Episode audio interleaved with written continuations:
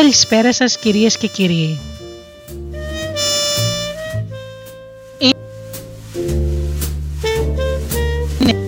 Είναι η εκπομπή «Άνθρωποι και Ιστορίες» με τη Γεωργία Αγγελή. Ζωντανά από το Studio Delta, το ραδιόφωνο της καρδιάς μας.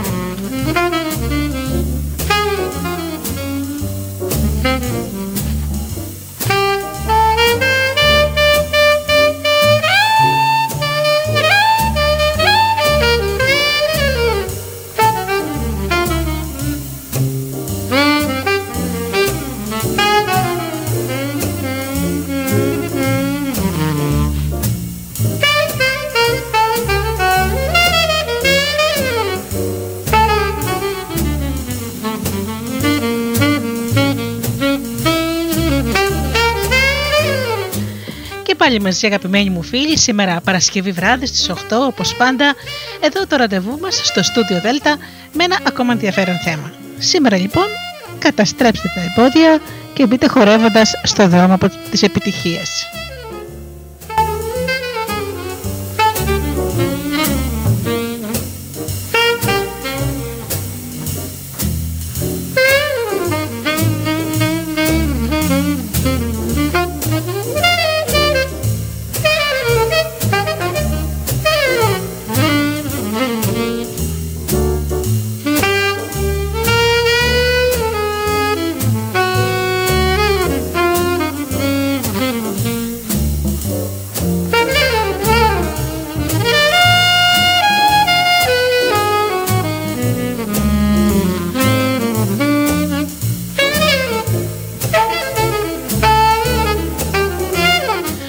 Όμως, να καλησπερίσω τους αγαπημένους φίλους που πληκτρολογούν www.studiodelta.gr και βρίσκονται εδώ μαζί μας στη σελίδα του σταθμού.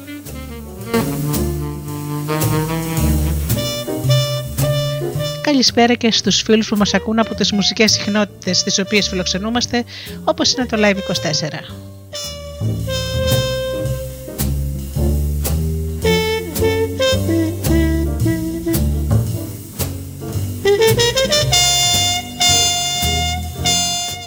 Καλησπέρα μου και στους φίλους που μας ακούν από κινητά και τάμπλετς.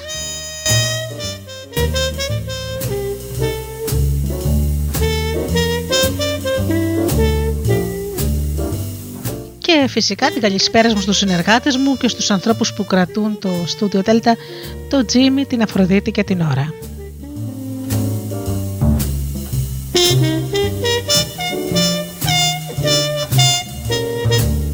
Ξεκινάμε με τραγουδάκι και πίσω τα πάλι με το θέμα μας.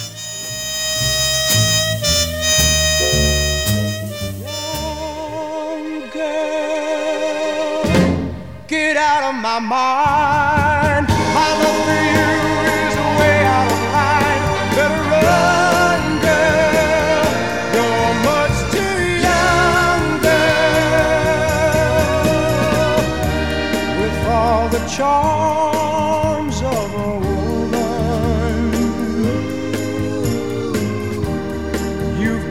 The secret of your youth. You led me to believe you're old enough to give me love, and now it hurts to know the truth. Oh, young girl, get out of my mind. My love for you is a way out of.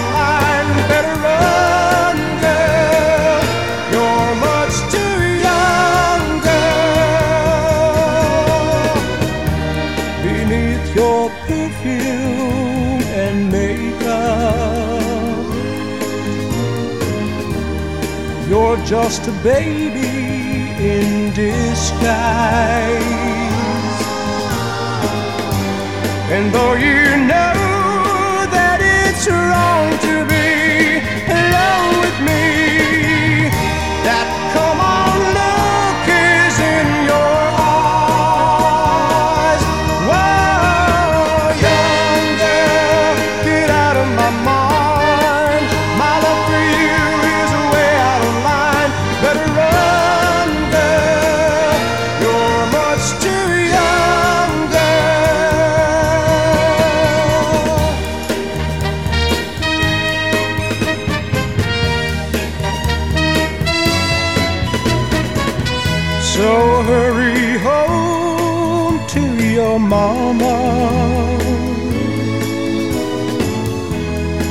I'm sure she wonders where you are. Get out of here before I have the time to change my mind, 'cause I'm afraid we'll go too far. Well, young girl, get out of my mind. My love for you is way out of line. Better run, girl, you're much too young, girl. Young girl, get out of my mind. My love for you is way out of line. Better run, girl, you're much too young, girl.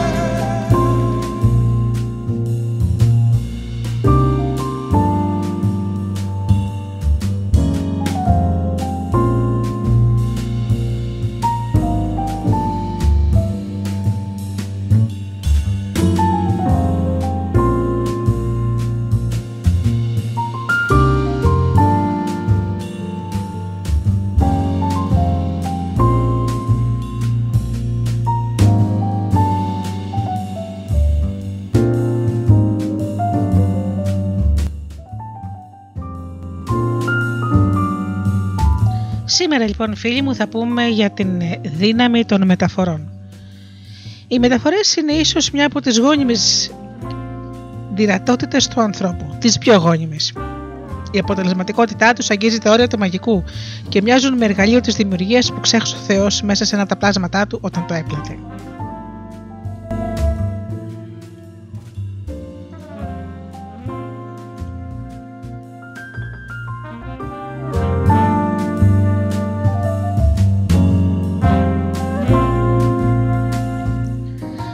Με μερικές μεταφορές. Λέμε λοιπόν, έφτασα στα όρια μου. Βρίσκω συνεχώς τοίχο. Το κεφάλι μου θα σπάσει. Βρίσκομαι σε σταυροδρόμι. Τα έκανα μουσκεμα. Είμαι φτερός στον άνεμο. Η λέξη πνίγομαι. Πλέω σε πελάγι ευτυχίας. Βρίσκομαι σε αδιέξοδο. Κουβαλάω όλες τις ευθύνες στους ώμους μου. Παραμεθένια ζωή ή μαύρη ζωή. Σε παλαιότερη εκπομπή μιλήσαμε για τη δύναμη των λέξεων που διαμορφώνουν τη ζωή μας και καθορίζουν το πεπρωμένο μας. Ας εξετάσουμε τώρα λέξεις και φράσεις που φέρουν ακόμη περισσότερα νοήματα και μεγαλύτερη συναισθηματική ένταση, τις μεταφορές. Για να μπορέσουμε να κατανοήσουμε τις μεταφορές, πρέπει πρώτα να κατανοήσουμε τα σύμβολα γενικότερα. Τι έχει ισχυρότερη επίδραση, η λέξη χριστιανός ή η εικόνα ενός σταυρού? Για τους περισσότερους, ο σταυρός παράγει πολύ πιο άμεσα θετικά αποτελέσματα. Στην πραγματικότητα είναι μόνο δύο γραμμές που τέμνονται, αλλά έχει τη δύναμη να επικοινωνεί έναν τρόπο και ένα μοτίβο ζωής σε εκατομμύρια ανθρώπους. Τώρα συγκρίνεται μια σβάστικα με τη λέξη ναζί. Τι από τα δύο προκαλεί πιο έντονα αρνητικά αισθήματα? Και πάλι στους περισσότερους η σβάστικα προκαλεί γρηγορότερα και πιο έντονα συναισθήματα από τη λέξη. Κατά τη διάρκεια της ανθρώπινης ιστορίας, τα σύμβολα έχουν χρησιμοποιηθεί για να προκαλέσουν την συναισθηματική αντίδραση των ανθρώπων και να διαμορφώσουν τη συμπεριφορά τους. Πολλά πράγματα μπορούν να λειτουργήσουν σαν σύμβολα: εικόνες, ήχοι, αντικείμενα, πράξεις και φυσικά λέξεις. Αν οι λέξεις είναι ήδη σύμβολα, τότε οι μεταφορές είναι τα πιο ενισχυμένα σύμβολα.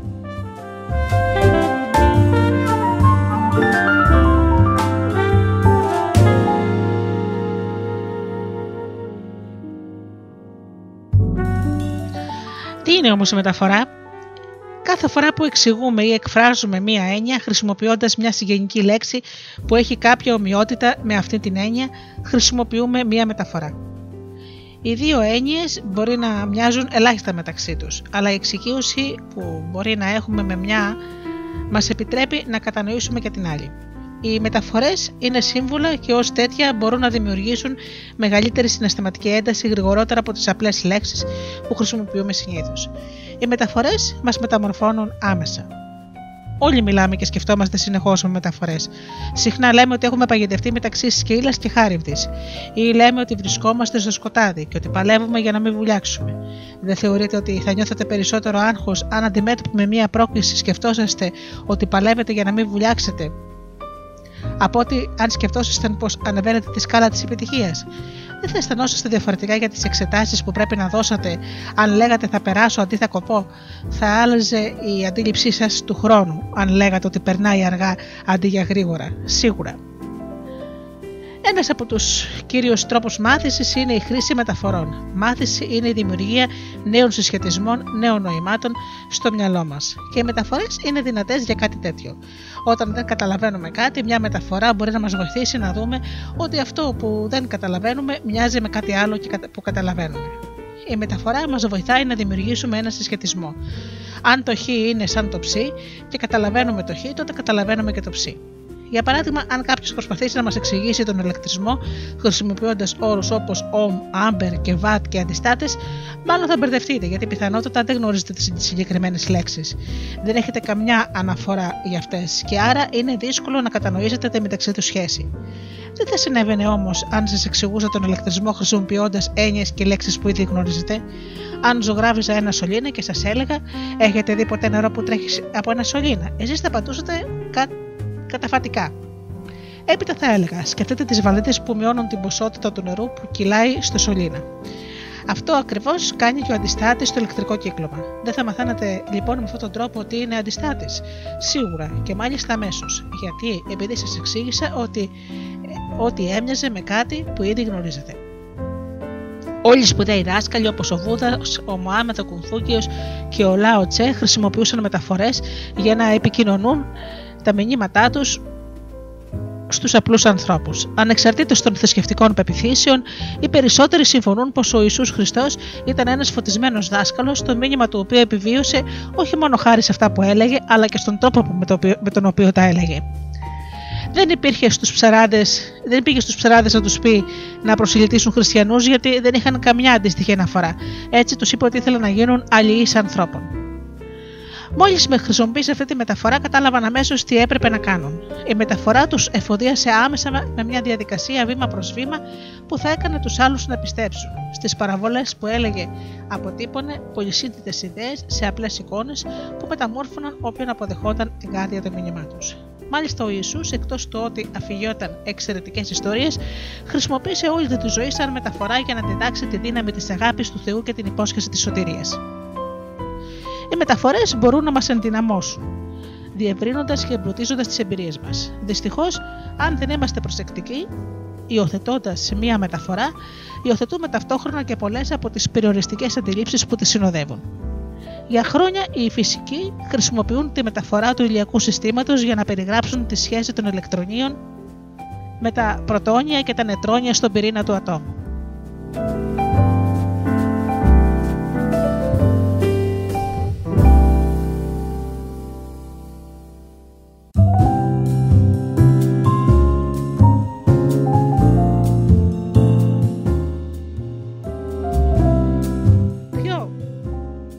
Ήταν το καλό με αυτή την μεταφορά?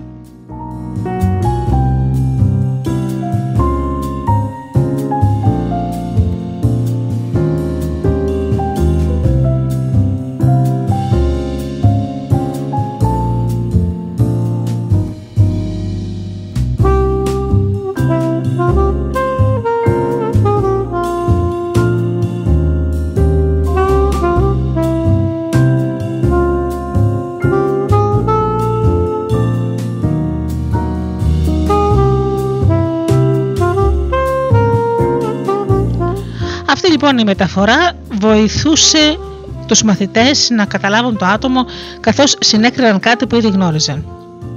Φαντάζουν αμέσως τον πυρήνα σαν τον ήλιο και τα ηλεκτρόνια σαν τους πλανήτες που περιστρέφονται γύρω του. Το αποτέλεσμα ήταν ότι υιοθετώντας τη συγκεκριμένη μεταφορά, οι φυσικοί υιοθέτησαν χωρίς να το συνειδητοποιήσουν και ένα σύστημα πεποιθήσεων σύμφωνα με το οποίο τα ηλεκτρόνια παρέμειναν σε κυκλικές τροχές γύρω από τον πυρήνα, όπως συνέβαινε με τους πλανήτες και τις τροχές τους γύρω από τον ήλιο.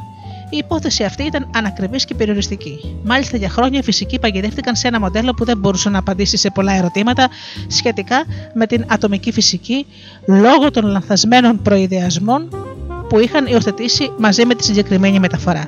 Σήμερα γνωρίζουμε ότι οι τροχές των ηλεκτρονίων δεν είναι κυκλικές και ότι η απόστασή τους από την πυρήνα μεταβάλλεται. Η γνώση αυτή όμως καθιερώθηκε μόνο όταν εγκαταλείφθηκε η μεταφορά του ηλιακού συστήματος και αποτέλεσε τεράστιο άλμα προς την κατανόηση της ατομικής ενέργειας.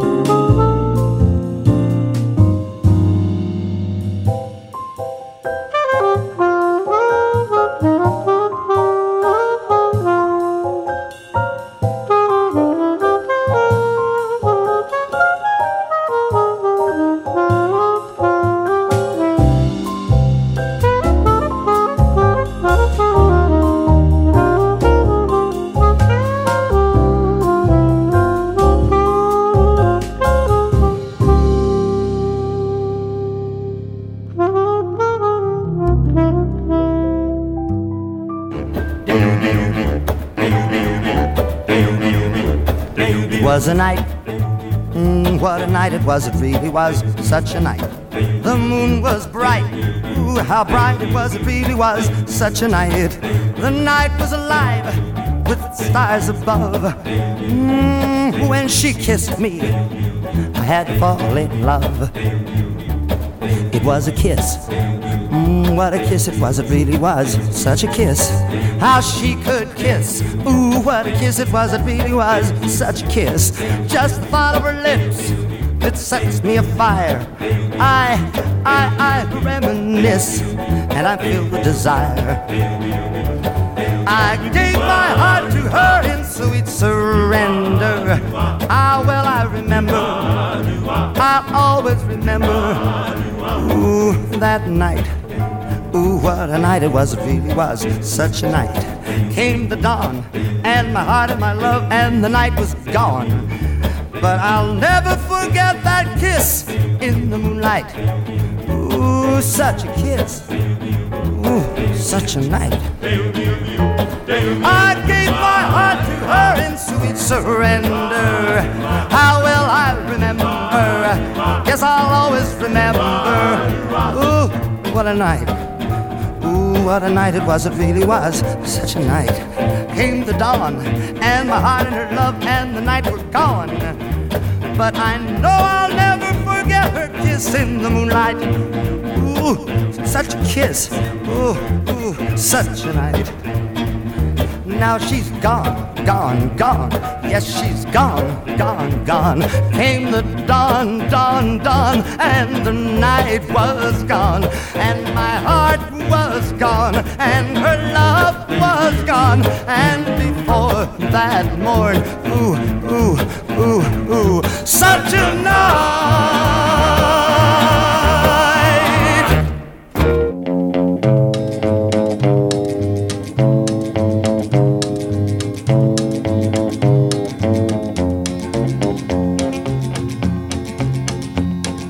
Do my best to hide this low-down feeling. I try to make believe there's nothing wrong, but they're always asking me about you, darling, and it hurts me so to tell them that you're gone. If they asked me, I guess I'd be denied that I've been unhappy all along. But if they heard my heart, they'd hear it cry, where's my darling when she coming home? I ask myself a million times what's right for me to do, to try to lose my blues alone or hang around for you. Well, I make it pretty good until that moon comes shining through, and then I get so doggone lonesome.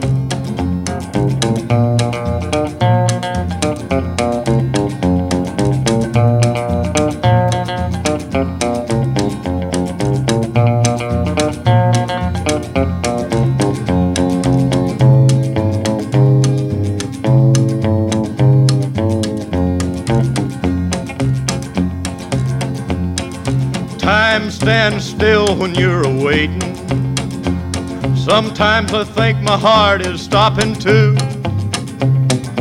One lonely hour seems forever, 60 minutes more to wait for you.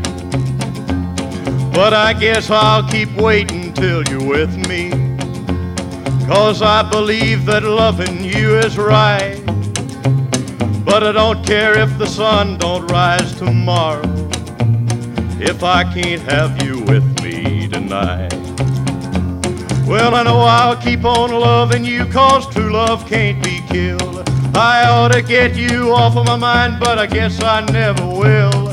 I could have a dozen others, but I know I'd love you still, 'cause I get so doggone lonesome.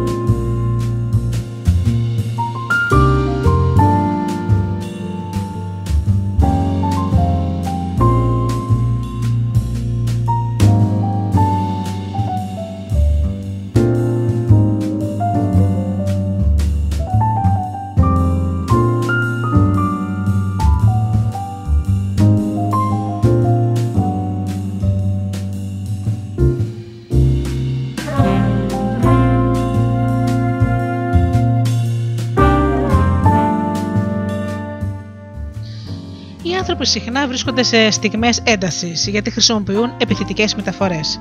Αν νιώθετε άσχημα για κάτι, σκεφτείτε για λίγο τις μεταφορές που χρησιμοποιείτε για να περιγράψετε πώς νιώθετε, γιατί δεν προχωράτε στη ζωή ή τι είναι αυτό που σας εμποδίζει. Συχνά θα διαπιστώσετε ότι χρησιμοποιείτε μεταφορές που ενισχύουν τα αρνητικά σας συναισθήματα. Όταν οι άνθρωποι αντιμετωπίζουν δυσκολίες, συχνά λένε πράγματα όπως «Έχω πάρει όλες τις ευθύνες της πλάτης μου», «Έχω πέσει σε τοίχο και δεν μπορώ να προχωρήσω» και διάφορα τέτοια. Όμως οι αποτελεσματικές μεταφορές μπορούν να αλλάξουν όσο γρήγορα δημιουργούνται. Εσείς επιλέγετε και παρουσιάζετε τη μεταφορά σαν μια πραγματική και άρα εσείς μπορείτε να την αλλάξετε εξίσου γρήγορα. Έτσι, αν κάποιος μου πει ότι έχει πάρει όλες τις ευθύνες στην πλάτη του, του λέω να τις αφήσει κάτω και να προχωρήσει μπροστά. Μπορεί να με κοιτάξει περίεργα, αλλά φυσικά για να μπορέσει να καταλάβει αυτό που του είπα, αλλάζει η εστίαση και άρα συναισθηματικά. Ή αν κάποιος μου πει ότι δεν μπορεί να προχωρήσει γιατί έχει πέσει σε τοίχο, του λέω να σταματήσει να πέφτει πάνω του και να σκύξει μια τρύπα να τον παρακάμψει ή να σκαρφαλώσει πάνω του και να σκάψει από κάτω του ή να ανοίξει την πόρτα και να περάσει από μέσα. Όσο πλοκό και αν ακούγεται, θα εκπλαγείτε από την άμεση ανταπόκριση των ανθρώπων σε αυτή την τεχνική. Επαναλαμβάνω ότι μόλις αρχίσετε να αντιλαμβάνεστε και να ερμηνεύσετε διαφορετικά τα πράγματα, αλλάζετε άμεσα και τη συναισθηματική σας κατάσταση. Αν κάποιος μου πει «Έχω φτάσει στα όρια μου», το πατάω. Γύρνα πίσω και έλα εδώ. Συχνά λέμε ότι έχουμε κολλήσει σε μια κατάσταση. Κανείς δεν ξεκολλάει. Μπορεί να είμαστε κάπως μπερδεμένοι, μπορεί να μην έχουμε ξεκάθαρες απαντήσεις, αλλά δεν έχουμε κολλήσει. Όμως από τη στιγμή που παρουσιάζουμε στον εαυτό μας στην κατάσταση με αυτόν τον τρόπο, είναι πολύ φυσικό να νιώθουμε ότι έχουμε κολλήσει. Πρέπει να είμαστε πάρα πολύ προσεκτικοί με τις μεταφορές που χρησιμοποιούμε. Επίσης, πρέπει να προσέχουμε τις μεταφορές που χρησιμοποιούν οι άλλοι και να μας χαρακτηρίσουν. Πριν από κάποια χρόνια, σε ένα άρθρο από μια γνωστή ηθοποιό που γινόταν 45 ετών, το άρθρο έγραφε ότι είχε αρχίσει να παίρνει την κάτω βόλτα της μέσης ηλικίας. Τι απέσιος και αποδυναμωτικός τρόπος να χαρακτηρίσει κανείς τη σοφία που έχει αποκτήσει αυτή η γυναίκα. Αν νιώθετε πως σας πνίγει το σκοτάδι, απλά ανοίξτε τα φώτα. Αν νιώθετε ότι πνίγεστε σε μια φουρτωνιασμένη θάλασσα, βγείτε από την παραλία και χαλαρώστε στο νησί της επίγνωσης. Ξέρω ότι όλα αυτά ακούγονται παιδιάστικα, αλλά παιδιάστικο είναι να επιτρέπουμε στον εαυτό μας να επιλέγει υποσυνείδητα μεταφορές που μας αποδυναμώνουν συστηματικά. Πρέπει να αποκτήσουμε τον έλεγχο των μεταφορών που χρησιμοποιούμε. Όχι μόνο για να αποφύγουμε αποδυναμωτικές μεταφορές, αλλά και για να υιοθετήσουμε μεταφορές που μας ενδυναμώνουν. Μόλις αποκτήσετε ευαισθησία στις μεταφορές που χρησιμοποιείτε εσείς και οι άλλοι, η αλλαγή έρχεται εύκολα. Το μόνο που πρέπει να κάνετε είναι να ρωτήσετε τον εαυτό σας. Αυτό εννοώ. Είναι πράγματι έτσι, ή μήπως αυτή η μεταφορά είναι ανακριβής? Ποια μεταφορά θα ήταν καλύτερη? Πώς θα μπορούσα να σκεφτώ το θέμα με πιο ενδυναμωτικό τρόπο? Με τι άλλο μοιάζει? Και για παράδειγμα, αν σας ρωτούσα τι σημαίνει για εσάς ζωή, μπορεί να απαντούσατε ότι η ζωή είναι μια τελείωτη μάχη ή ότι η ζωή είναι αγώνας. Αν υιοθετούσατε αυτή τη μεταφορά, θα υιοθετούσατε μαζί της και ένα σύνολο πεποιθήσεων που τη συνοδεύουν. Όπως και το παράδειγμα με το άτομο και το ηλιακό σύστημα, η συμπεριφορά σας θα προσαρμοστεί στις ασυνείδητες πεποιθήσεις που εμπεριέχει αυτή η μεταφορά. Καθώς η μεταφορά που υιοθετείτε συνοδεύεται από ένα σύνολο κανόνων, ιδεών και προκαθορισμένων αντιλήψεων. Αν λοιπόν λέτε ότι η ζωή είναι ένας αγώνας, θα επηρεαστούν αναλόγως και οι αντιλήψεις σας για τη ζωή. Μπορεί να σκέφτεστε ότι η ζωή είναι σκληρή και οδηγείται στο θάνατο, ή ότι θα είμαι πάντα μόνος εναντίον όλων, ή ότι ο ένας τρώει τον άλλον, ή ότι αν η ζωή είναι πράγματι μια μάχη, μπορεί και να πληγωθώ.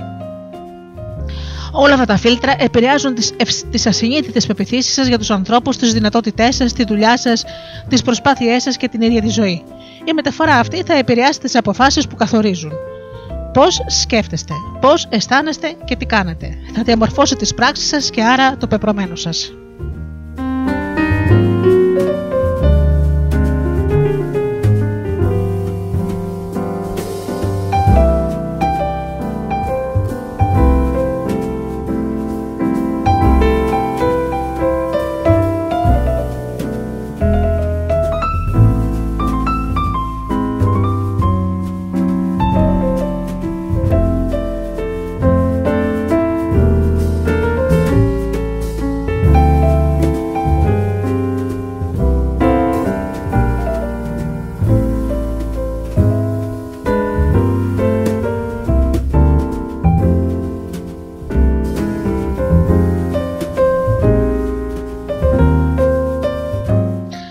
οποίοι χρησιμοποιούν διαφορετικές καθολικές μεταφορές. Για παράδειγμα, διαβάζοντας συνεντεύξεις του Donald Trump, παρατηρεί κανείς ότι χαρακτηρίζει τη ζωή ως ένα τεστ. Ή έρχεσαι πρώτος και κερδίζεις, ή χάνεις και δεν υπάρχει ενδιάμεση θέση. Μπορείτε να φανταστείτε το άγχος που δημιουργεί στη ζωή σου αυτή η αντίληψη. Αν η ζωή είναι ένα τεστ, μπορεί να είναι δύσκολη. Μπορεί να πρέπει να προετοιμαστείτε, μπορεί να αποτύχετε ή φαντάζομαι και να κλέψετε. Για κάποιους η ζωή είναι ανταγωνισμός, ενώ κάτι τέτοιο μπορεί να είναι διασκεδαστικό. Μπορεί ταυτόχρονα να σημαίνει ότι πρέπει να κερδίζετε όλους τους άλλους και ότι μπορεί να υπάρχει μόνο ένας νικητής. Για κάποιους άλλους η ζωή είναι ένα παιχνίδι. Πώς θα επηρέαζε κάτι τέτοιο τις αντιλήψεις σας? Θα σήμαινε ότι η ζωή είναι διασκεδαστική. Τι ωραία αντίληψη. Ίσως είναι λίγο ανταγωνιστική, ότι μπορεί να σας δώσει την ευκαιρία να διασκεδάσετε και να ευχαριστηθείτε πολύ περισσότερο. Μερικοί λένε, αν η ζωή είναι ένα παιχνίδι, τότε θα υπάρχουν και χαμένοι. Άλλοι αναρωτιούνται, χρειάζεται πολλές ικανότητες, αλλά όλα εξαρτώνται από τις πεποιθήσεις που συνδέεται με τη λέξη παιχνίδι. Επαναλαμβάνω όμως ότι αυτή τη μεταφορά αποκτάτε ένα σύνολο φίλτρων που επηρεάζουν τον τρόπο της σκέψης σας και την συναισθηματική σας κατάσταση. Σίγουρα η μεταφορά που δεχόταν η μητέρα Τερέζα για τη ζωή ήταν ότι είναι ιερή. Αν πιστεύετε κι εσείς το ίδιο, αν αυτή η παταρχική μεταφορά σας μπορεί να νιώθετε μεγαλύτερο σεβασμό για τη ζωή, ή μπορεί να πιστεύατε ότι δεν είναι σωστό να διασκεδάζετε πάρα πολύ. Αν πάλι πιστεύατε ότι η ζωή είναι κάτι ξεχωριστό, ξαφνικά μετατρέπεται σε μία έκπληξη, σε κάτι διασκεδαστικό. Αν πιστεύετε ότι η ζωή είναι ένας χορός, δεν θα ήταν διασκεδαστική, θα ήταν όμορφο. Κάτι που κάνετε μαζί με τους άλλους, κάτι που έχει χάρη, ρυθμό και ευθυμία. Ποια από αυτές τις μεταφορές αντιπροσωπεύει καλύτερα τη ζωή? Υποθέτω πως όλες είναι χρήσιμες σε διαφορετικές περιστάσεις, γιατί μας βοηθούν να διακρίνουμε τι πρέπει να κάνουμε για να αλλάξουμε. Να θυμάστε όμως πως όλες οι μεταφορές έχουν ωφέλη και σε κάποιες περιπτώσεις και περιορισμούς σε άλλες. Όσο αυξανόταν η ευαισθησία μου στις μεταφορές, άρχισα να πιστεύω ότι η υιοθέτηση μιας μόνο μεταφοράς για τη ζωή είναι ένας πολύ καλός τρόπος για να την περιορίσουμε. Δεν θα υπήρχε κανένα πρόβλημα με τη μεταφορά του ηλιακού συστήματος, αν οι φυσικοί είχαν ταυτόχρονα πολλούς άλλους τρόπους για να περιγράψουν το άτομο. Αν λοιπόν θέλουμε να διευρύνουμε τη ζωή μας, πρέπει να διευρύνουμε και τις μεταφορές που χρησιμοποιούμε για να περιγράψουμε τι είναι η ζωή, οι σχέσεις, οι άνθρωποι. Χρειάζεται να περιοριστούμε σε μεταφορές για τη ζωή ή το άτομο? Φυσικά και όχι. Χρησιμοποιούμε μεταφορές σχεδόν σε κάθε σφαίρα της εμπειρίας μας. Ας πάρουμε για παράδειγμα τη δουλειά. Μερικοί λένε πίσω στα κάτεργα ή πρέπει να λιώσω στη δουλειά. Πώς νομίζετε ότι αισθάνονται για τις δουλειές τους κάποιοι από τους επιχειρηματίες που γνωρίζουμε? Χρησιμοποιούν καθολικές μεταφορές όπως το ενεργητικό για να περιγράψουν τις επιχειρήσεις τους και το παθητικό για να περιγράψουν τους υπαλλήλους τους. Τι αντίκτυπο πιστεύετε ότι έχει αυτό στη μεταφορά τους απέναντι στους ανθρώπους? Κάποιοι άλλοι βλέπουν τις επιχειρήσεις τους σαν ένα κήπο τον οποίο πρέπει να συντηρούν και να φροντίζουν κάθε μέρα ώστε να τους αποφέρει τελικά καρπούς. Άλλοι πάλι βλέπουν τη δουλειά σαν ευκαιρία να συναναστρέφονται με φίλους και να ανήκουν σε μια επιτυχημένη ομάδα. Όσο για μένα, βλέπω τις επιχειρήσεις μου σαν οικογένειες. Αυτό μας επιτρέπει να μεταμορφώνουμε την ποιότητα των μεταξύ μας σχέσεων. Και όπως έλεγε ο William Wendell Holmes, η ζωή είναι να ζωγραφίζεις σε ένα πίνακα και όχι να κάνεις υπολογισμούς.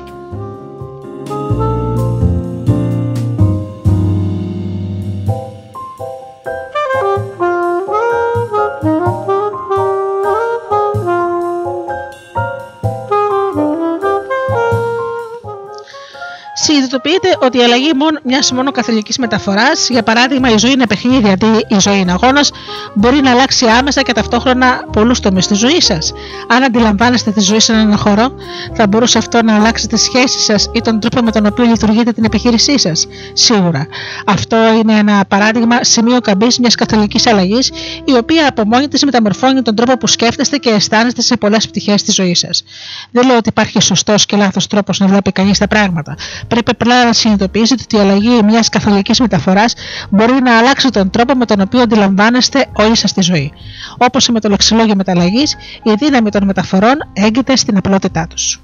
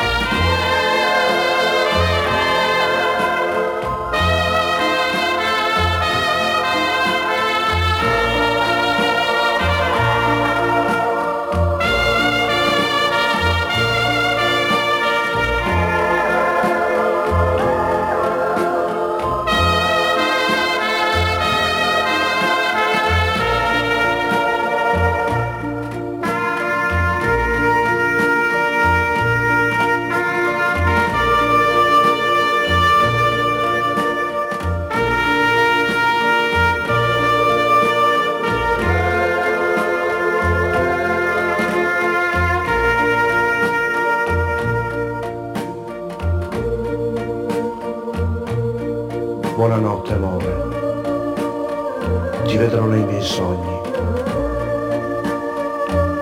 Buonanotte a te che sei lontano.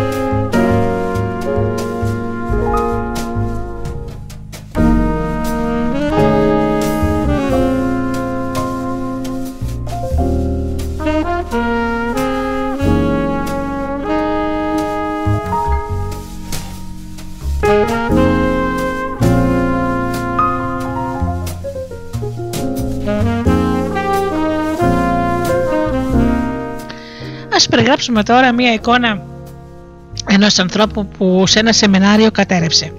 Πετάχτηκε πάνω και άρχισε να κάνει ότι μαχαιρώνει τους άλλους με τα χέρια του, ενώ καθόταν δυο σειρές πιο μπροστά, φώναζε όσο πιο δυνατά μπορούσε. Σβήνω, σβήνω. Ένας ψυχίατρος που καθόταν εκεί κοντά φώναξε: Θεέ μου, έπαθε ψυχοσικό επεισόδιο. Ευτυχώς ο συντονιστής δεν αποδέχτηκε το χαρακτηρισμό του ψυχιάτρου. Αντίθετα, γνώριζε ότι έπρεπε να αλλάξει αμέσως την κατάστασή του συγκεκριμένου άντρα. Τότε δεν είχε διατυπώσει ακόμα την έννοια των καθολικών μεταφορών. Έκανε λοιπόν αυτό που ήξερε να κάνει πολύ καλά. Έσπασε το συναισθηματικό του μοτίβο, τον πλησίασε και του φώναξε: Εντάξει λοιπόν, σβήσε. Χρησιμοποίησε τον μπλάνκο που χρησιμοποιείς για να διορθώσεις τα λάθη όταν γράφεις. Σβήσε. Ο άντρας έμεινε άναυδος. Σταμάτησε ό,τι έκανε, ενώ οι υπόλοιποι περίμεναν να δουν τι θα συνέβαινε. Μέσα σε δευτερόλεπτα το σώμα του και η αναπνοή του χαλάρωσαν. Όταν τον ρώτησαν πώς ένιωθε, απάντησε: Πολύ καλύτερα. Έτσι λοιπόν του είπε ο συντονιστής: Ωραία, τώρα κάτσε κάτω. Και συνέχισε το σεμινάριο. Όλοι είχαν μείνει έκπληκτοι και, για να πούμε την αλήθεια, ξαφνιάστηκαν όλοι, ακόμα και ο συντονιστής, γιατί δεν περίμενε το πρόβλημα να λυθεί τόσο εύκολα.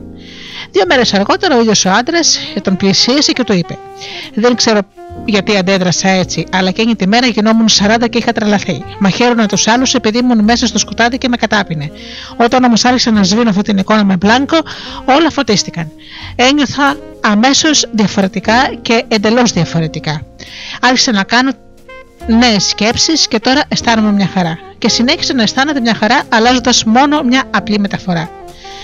Μέχρι στιγμής έχουμε δει μόνο πώς μπορούμε να μειώσουμε την συναισθηματική μας ένταση μέσω της χρήσης του λεξιλογίου της μεταλλαγής που παρουσιάσαμε στην προηγούμενη εκπομπή και των καθολικών μεταφορών. Παρ' όλα αυτά, μερικές φορές είναι πολύ χρήσιμο και σημαντικό να επιτρέπουμε στον εαυτό μας να νιώθει ορισμένα έντονα αρνητικά συναισθήματα. Για παράδειγμα, ένα γνωστό μου ζευγάρι είχε ένα γιο που είχε μπλέξει στα ναρκωτικά και το ποτό. Ήξεραν ότι έπρεπε να κάνουν κάτι για να αλλάξουν τις καταστροφικές τους συνήθειες, αλλά ταυτόχρονα είχαν αντιφατικούς συναισθηματικούς συσχετισμούς για την ιδέα να ανακατευτούν στη ζωή του. Αυτό που τελικά τους έκανα να ξεπεράσουν το όριο που άσκησε αρκετή μόχλευση και να κινητοποιηθούν ήταν μια συζήτηση που έκαναν με κάποιον που είχε πέσει θύμα εθισμού στο παρελθόν. 2 σφαίρες σημαδεύουν το γιο σας αυτή τη στιγμή, τους είπε. Η μία είναι τα ναρκωτικά και η άλλη το αλκοόλ. Ή η μια ή η άλλη θα τον σκοτώσει. Αν δεν τον σταματήσετε τώρα, είναι απλά θέμα χρόνου. Παρουσιάζοντας τα πράγματα με αυτόν τον τρόπο, κατάφερε να τους σωθήσει να δράσουν. Ξαφνικά η απραξία τους σήμαινε ότι άφηναν το γιο τους να πεθάνει, ενώ μέχρι πριν λίγο αντιλαμβανόταν το πρόβλημά του απλά σαν μια δυσκολία. Μέχρι να υιοθετήσουν αυτή τη νέα μεταφορά, δεν είχαν το συναισθηματικό στένος να κάνουν τις απαραίτητες κινήσεις. Είμαι στην ευχάριστη θέση να σας πληροφορήσω ότι κατάφεραν να βοηθήσουν το γιο τους και να αλλάξει. Να θυμάστε ότι οι μεταφορές που χρησιμοποιείτε καθορίζουν τις πράξεις σας.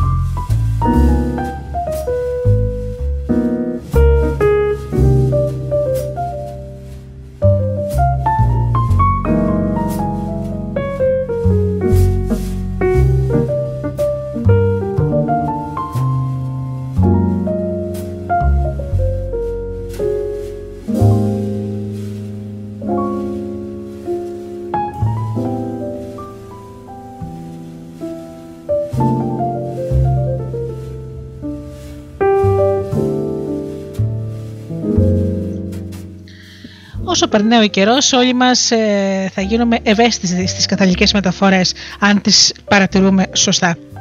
Σε μια συνέντευξη της ανθρωπολόγου Μέρι Κάθριν Μπέισορ, στην οποία έλεγε ότι λίγα πράγματα είναι πιο καταστροφικά από μια δηλητηριώδη μεταφορά, μια μεγάλη αλήθεια που θα διαπιστώσουμε σύντομα όλοι από πρώτο χέρι στη ζωή μας. Σε ένα σεμινάριο υπήρχε μια γυναίκα που όλοι διαμαρτυρόντουσαν για αυτή. Όταν μπήκε στην αίθουσα, άρχισε να παραπονιέται για τα πάντα. Προηγουμένως είχε κάνει φασαρία στον χώρο των εγγραφών. Στην αρχή στην αίθουσα έκανε πολύ ζέστη. Μετά έκανε πολύ κρύο. Είχε εκνευριστεί με τον μπροστινό της γιατί ήταν πολύ ψηλός και ούτω καθεξής. Όταν σηκώθηκε ο συντονιστής να μιλήσει, διέκοπτε κάθε 5 λεπτά προσπαθώντας να δείξει ότι όσα έλεγε ήταν λάθος ή ότι δεν ίσχυαν ή ότι υπάρχουν πάντα εξαιρέσεις. Προσπαθούσε να τη σπάσει το μοτίβο της, αλλά εστίαζε στο αποτέλεσμα και όχι στην αιτία. Ξαφνικά συνειδητοποίησε ότι μάλλον είχε κάνει κάποια γενική υπεποίθηση ή καθολική μεταφορά για τη ζωή της, που την έκανε τόσο φανατική με τη λεπτομέρεια και σχεδόν κακόβουλη με τους άλλους. Έτσι, ο συντονιστής λοιπόν τη ρώτησε: Τι κερδίζεις από αυτό που προσπαθείς να κάνεις? Ξέρω ότι η πρόθεσή σου είναι καλή. Ποιες είναι οι υπεποίθησεις σου για τη ζωή, για τις λεπτομέρειες ή για το σωστό και το λάθος? Και εκείνη απάντησε: Μάλλον πιστεύω ότι από μία μικρή τρύπα μπορεί να βουλιάξει ένα ολόκληρο πλοίο. Αν εσείς πιστεύετε θα πνιγείτε, δεν θα αναζητούσατε με τα μανίας κάθε πιθανή διαρροή? Έτσι ακριβώς αντιλαμβανόταν τη ζωή η συγκεκριμένη γυναίκα. Πώς δημιουργήθηκε όμως η συγκεκριμένη μεταφορά? Όπως αποκαλύφθηκε, αυτή η γυναίκα είχε βιώσει αρκετές καταστάσεις, τις οποίες μικρά πράγματα της είχαν κοστίσει πάρα πολύ. Απέδιδε το διαζύγιο της σε κάποια μικροπροβλήματα που δεν χειρίστηκε σωστά. Προβλήματα που ούτε καν είχε αντιληφθεί. Επίσης, πίστευε ότι οι οικονομικές συμφορές της προκλήθηκαν και αυτές από αίτια που δεν ήταν τόσο σοβαρά. Έτσι, υιοθέτησε αυτή τη μεταφορά για να μην βιώσει ξανά τον ίδιο πόνο στο μέλλον. Προφανώς δεν ήταν πρόθυμη να αλλάξει αυτή τη μεταφορά χωρίς την άσκηση μόχλευσης από μέρος του συντονιστή. Μόλις την έκανε να αισθανθεί τον πόνο που δημιούργησε η συγκεκριμένη μεταφορά στη ζωή της, καθώς και την άμεση ευχαρίστηση που ένιωθε όταν την άλλαζε, κατάφερε τελικά να της βοηθήσει να σπάσει το μοτίβο της και να αλλάξει τη μεταφορά της, δημιουργώντας νέους τρόπους αντίληψης του εαυτού της και της ζωής. Συνδύζει ποικίλες καθολικές μεταφορές. Η ζωή είναι παιχνίδι, η ζωή είναι χορός, και θα έπρεπε να δείτε πόσο άλλαζε η συμπεριφορά της, όχι μόνο απέναντι στους άλλους, αλλά και απέναντι στον εαυτό της, καθώς πάντα έβρισκε μικρές τρύπες στην εικόνα της. Η μικρή αυτή αλλαγή επηρέασε τον τρόπο που αντιλαμβανόταν τα πάντα και αποδεικνύει πως η αλλαγή μιας καθολικής μεταφοράς μπορεί να μεταμορφώσει κάθε πτυχή της ζωής μας, από την αυτοπεποίθηση που έχουμε και τις σχέσεις μας με τους άλλους μέχρι τον τρόπο που αντιμετωπίζουμε τον κόσμο γενικότερα. Το πιο τρομακτικό είναι ότι ενώ οι μεταφορές εξουσιάζουν σε μεγάλο βαθμό τη ζωή μας, οι περισσότεροι από εμάς δεν έχουμε επιλέξει συνειδητά τις μεταφορές με τις οποίες παρουσιάζουμε τα πράγματα στον εαυτό μας. Πώς δημιουργήθηκαν οι μεταφορές σας? Κατά πάσα πιθανότητα τις υιοθετήσετε από τους γύρω σας, τους γονείς, τους δάσκαλους, τους συναδέλφους και τους φίλους σας. Είμαι σίγουρη ότι δεν σκεφτήκατε ποτέ την εμπειρία που έχουν, ή μπορεί να μην σκεφτήκατε τίποτα απολύτως και απλά να σας έγιναν συνήθεια.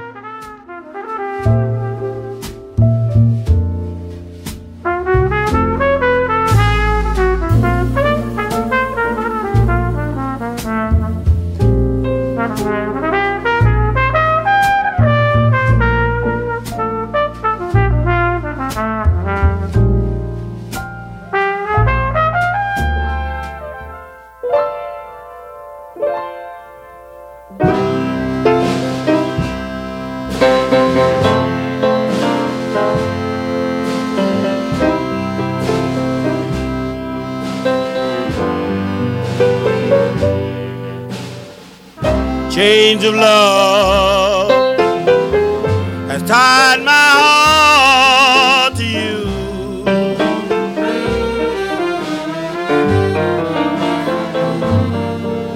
Chains of love that made me feel so blue.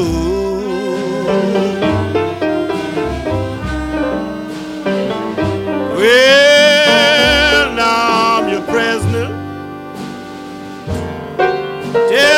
what you gonna do?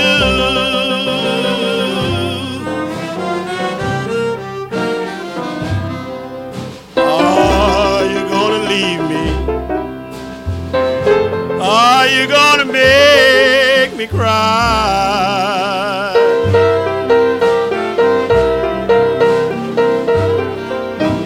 Are you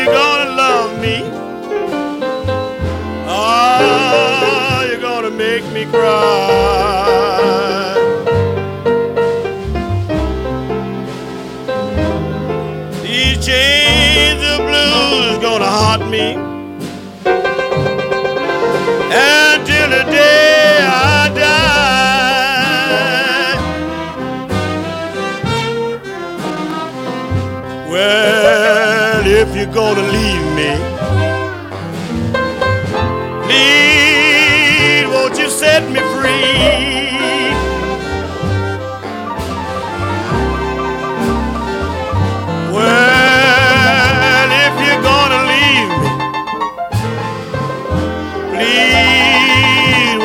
Set me free.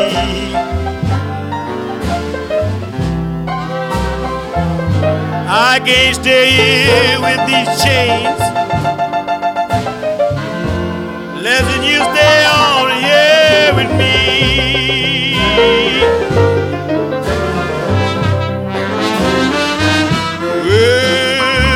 Well, 3 o'clock in the morning. Baby, the moon is shining bright.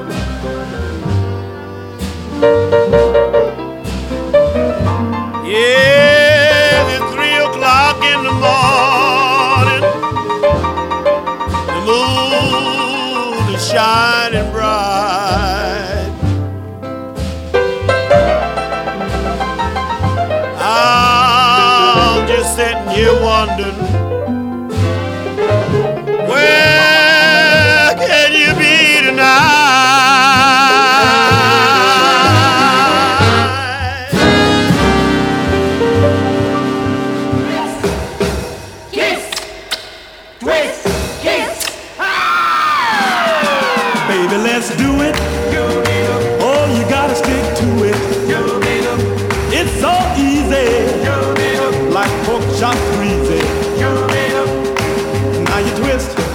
Then you kiss, now you do in the kiss and twist. Baby, let's get it. Oh, you gotta work with it. It's real crazy. And don't you be so lazy. Now you twist, then you kiss. Now you do in the kiss and twist. Twist, kiss, twist, kiss, twist, kiss. Oh, the kiss and twist. Baby, you got it. Can't do without it. It's so funny. Like picking up money. Now you twist, then you kiss. Now you do in the twist and kiss.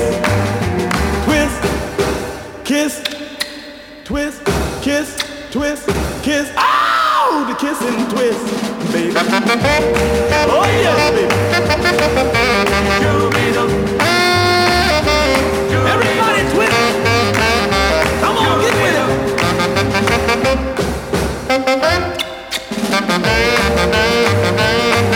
Let's do it. Oh, you gotta stick to it. It's so easy. Like polka chop greasy. Now you twist, then you kiss. Now you do with the kiss and twist. Baby, let's get it. Oh, you gotta work with it. It's real crazy. Don't you be so lazy. First you twist, then you kiss. Now you do in the kiss and twist. Twist, kiss, twist, kiss, twist, kiss. Oh, the kiss and twist. Baby, you got it. Can't do without it. Well, it's so funny. Nachts geh ich dahin. Ich bin allein und frag, warum. Die Tage gehen mir nicht aus dem Sinn. Und ich frag mich, warum? Du gingst fort, wohin? Ich rief dich oft, doch du bliebst stumm. Du fühlst es nicht, wie einsam ich bin. Und ich frag mich, warum? Sag, warum? Ich wollte glücklich sein, doch du ließt mich allein. Wann kommst du zurück? Sag wann scheint uns das Glück? Oh ja, das wäre schön, bei dir zu sein, mit dir zu gehen. Doch ich bin einsam, bin immer einsam. Und ich frag mich, warum? Sag, warum?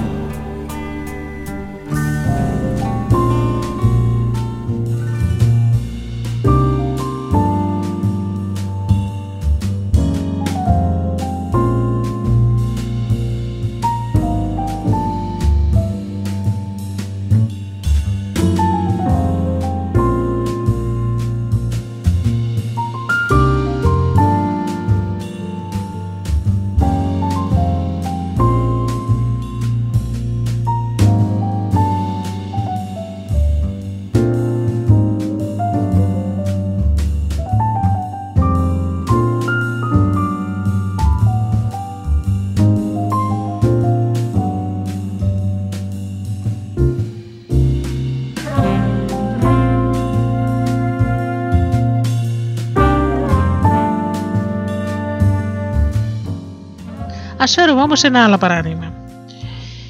Ο ηθοποιός Μάρτιν Σιν και η γυναίκα του Τζάνετ είναι παντρεμένοι πάνω από 50 χρόνια και ένα από τα πράγματα που σέβεται κανείς περισσότερο σε αυτούς είναι η απόλυτη στήριξη που προσφέρουν ο ένας τον άλλον στην οικογένειά τους και σε όποιον άλλον τη χρειάζεται. Όσο και αν η κοινή γνώμη γνωρίζει ότι ο Μάρτιν είναι αφοσιωμένος στο να βοηθάει τους άλλους, δεν έχουν ιδέα πόσα πολλά πράγματα κάνουν εκείνος και η Τζάνετ για τους άλλους σε καθημερινή βάση. Είναι και οι δυο τους η επιτομή της εντιμότητας. Βλέπουν την ανθρωπότητα σαν μια τεράστια οικογένεια και γι' αυτό νοιάζονται ακόμη και για αγνώστους που συμπάσχουν μαζί τους. Κάποια στιγμή ο Μάρτιν μοιράστηκε μια συγκινητική ιστορία. Είχε πει πόσο είχε αλλάξει τη ζωή του πολλά χρόνια πριν, όταν γύριζε την ταινία Αποκάλυψη Τώρα. Μέχρι τότε έβλεπε τη ζωή με φόβο. Από τότε άρχισε να τη βλέπει ως μια ενδιαφέρουσα πρόκληση. Και γιατί? Επειδή δημιούργησε μια νέα μεταφορά σύμφωνα με την οποία η ζωή είναι ένα μυστήριο. Απολαμβάνει λοιπόν το μυστήριο της ανθρώπινης ύπαρξης και όλα τα θαυμάσια πράγματα και τις τόσες δυνατότητες που ξετυλίγονται μπροστά του κάθε μέρα. Τι άλλαξε όμως τη μεταφορά του? Ο έντονος πόνος. Η ταινία Αποκάλυψη Τώρα γυρίστηκε βαθιά μέσα στις ζούγκλες των Φιλιππίνων. Είχαν γυρίσματα από τη Δευτέρα στην Παρασκευή και συνήθως την Παρασκευή το βράδυ ο Μάρτιν και η Τζάνετ οδηγούσαν 2,5 ώρες μέχρι τη Μανίλα για να αποδράσουν το Σαββατοκύριακο. Όμως ένα Σαββατοκύριακο ο Μάρτιν έπρεπε να μείνει στο πλατό γιατί θα έκαναν γυρίσματα για το Σάββατο το πρωί. Η Τζάνετ αποφάσισε να πάει μόνη της στην πόλη για να αγοράσει ένα γυάλινο μάτι για κάποιον από το συνεργείο που ήταν τόσο φτωχός ώστε δεν είχε χρήματα για να το αγοράσει ο ίδιος. Εκείνο το βράδυ, και ενώ ο Μάρτιν ήταν μόνος, άρχισε να στριφογυρίζει, να υδρώνει και να υποφέρει από ένα οξυπόνο. Το πρωί έπαθε καρδιακή προσβολή. Κάποια μέρη του σώματός του παρέλυσαν και δεν τα ένιωθε καθόλου. Έπεσε κάτω και μόνο με τη δύναμη της θέλησής του σύστηκε έξω από την πόρτα και φώναξε βοήθεια, ενώ βρισκόταν πεσμένος στο έδαφος. Λέει ότι ένιωσε πως είναι να πεθαίνει κανείς. Ξαφνικά αισθάνθηκε ηρεμία και γαλήνη. Έβλεπε τον εαυτό του να διασχίζει τα νερά μιας λίμνης και που βρισκόταν λίγο παρακάτω. Σκέφτηκε. Αυτό είναι θάνατος λοιπόν. Και τότε συνειδητοποίησε ότι μέχρι εκείνη τη στιγμή δεν φοβόταν το θάνατο αλλά τη ζωή. Κατάλαβε ότι η ζωή ήταν μια πραγματική πρόκληση. Πήρε αμέσως την απόφαση να ζήσει. Συγκέντρωσε όλες τις δυνάμεις, άπλωσε το χέρι του και άρπαξε μερικά χορτάρια. Απόλυτα συγκεντρωμένος, τα πλησίασε αργά στη μύτη του. Δεν ένιωθε σχεδόν τίποτα τη στιγμή που μύρισε τα χορτάρια. Ο πόνος επανήλθε και ύστερα και έτσι κατάλαβε πως ήταν ζωντανός. Συνέχισε λοιπόν να παλεύει για τη ζωή του.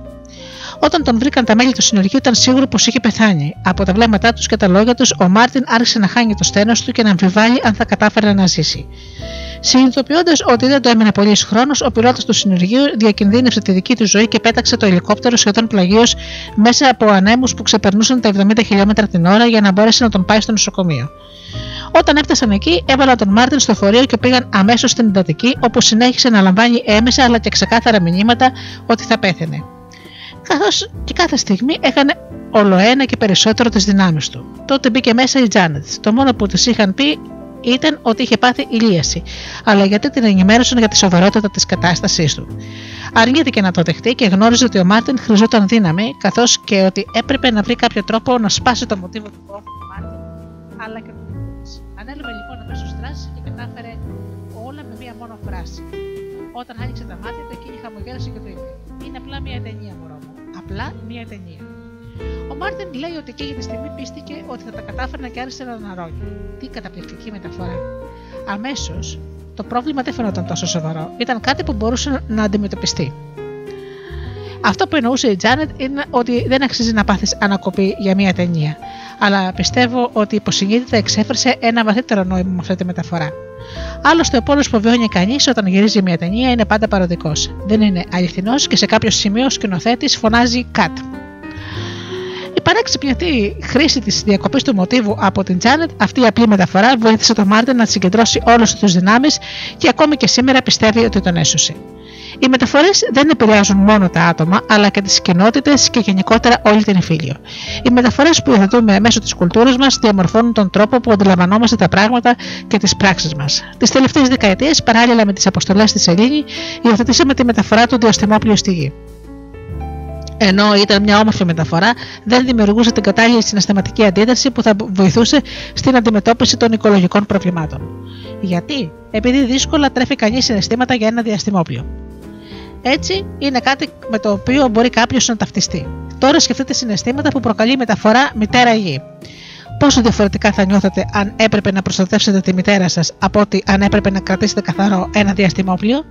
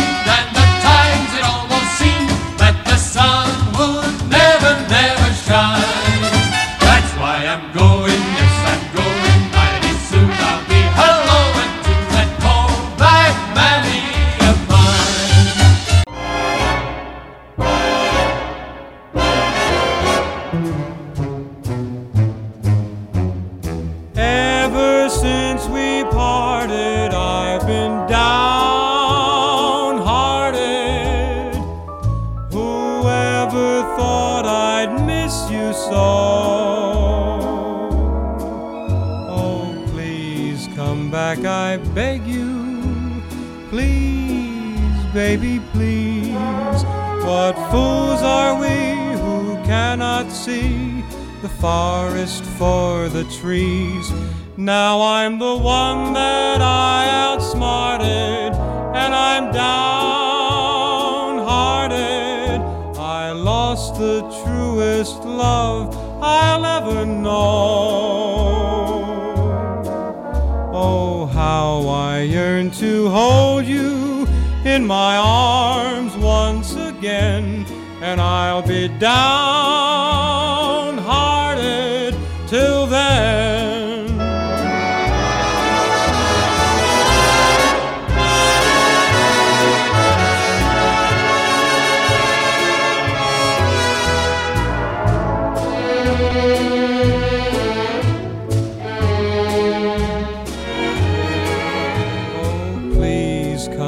I beg you, please, baby, please. What fools are we who cannot see the forest for the trees? Now I'm the one that I outsmarted, and I'm downhearted. I lost the truest love I'll ever know.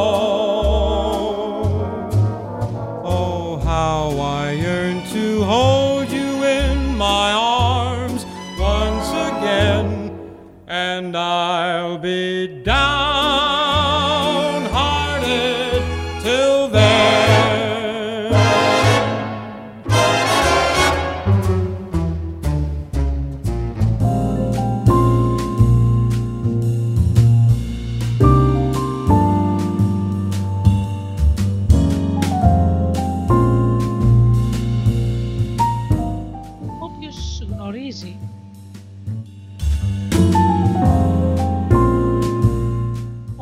Κατανοεί.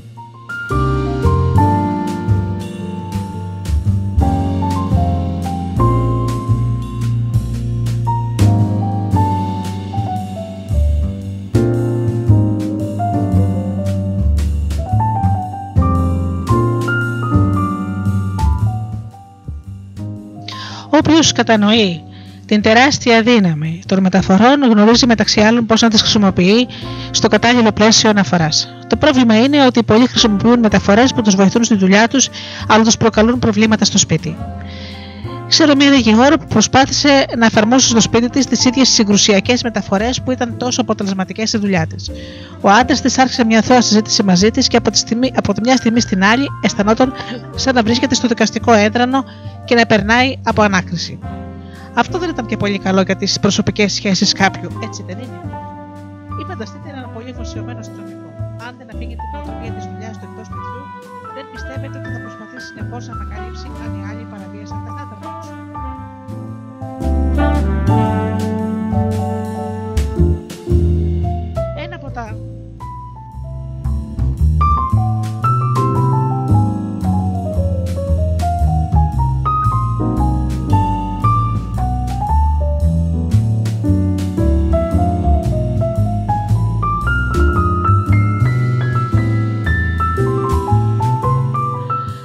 Ένα από τα καλύτερα παραδείγματα ακατάλληλης μεταφοράς αποτελεί η περίπτωση του άντρα που ήταν τόσο απόμακρας ώστε η γυναίκα του και τα παιδιά του δεν είχαν καμιά σύνδεση μαζί του.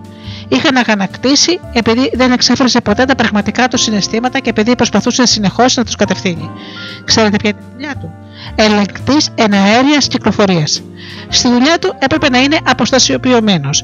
Ακόμη και αν υπήρχε κατάσταση έκτακτης ανάγκης, η φωνή του έπρεπε να είναι εντελώς ήρεμη για να μην τρομάζει τους πιλότους που προσπαθούσε να κατευθύνει. Αυτή η αποστασιοποιημένη στάση ήταν εξαιρετικά αποτελεσματική στον πύργο ελέγχου, αλλά καθόλου κατάλληλη για το σπίτι. Προσέχετε λοιπόν να μην χρησιμοποιείτε μεταφορές που είναι κατάλληλες σε ένα νοητικό πλαίσιο, όπως το περιβάλλον της δουλειάς, σε άλλα νοητικά πλαίσια με τα οποία δεν είναι συμβατές, όπως για παράδειγμα οι σχέσεις σας με την οικογένεια και τους φίλους σας. Τις μεταφορές χρησιμοποιούμε για να περιγράψουμε τις προσωπικές μας σχέσεις. Πολλοί καλούν τον σύντροφό τους δικτάτορα, βάρος, χωροφύλακα ή στρίγκλα. Μια γυναίκα μάλιστα αποκαλούσε τον σύζυγό της άρχοντα του σκότους. Ποιες θα ήταν μερικές ενδυναμωτικές εναλλακτικές? Πολλοί χαρακτηρίζουν τον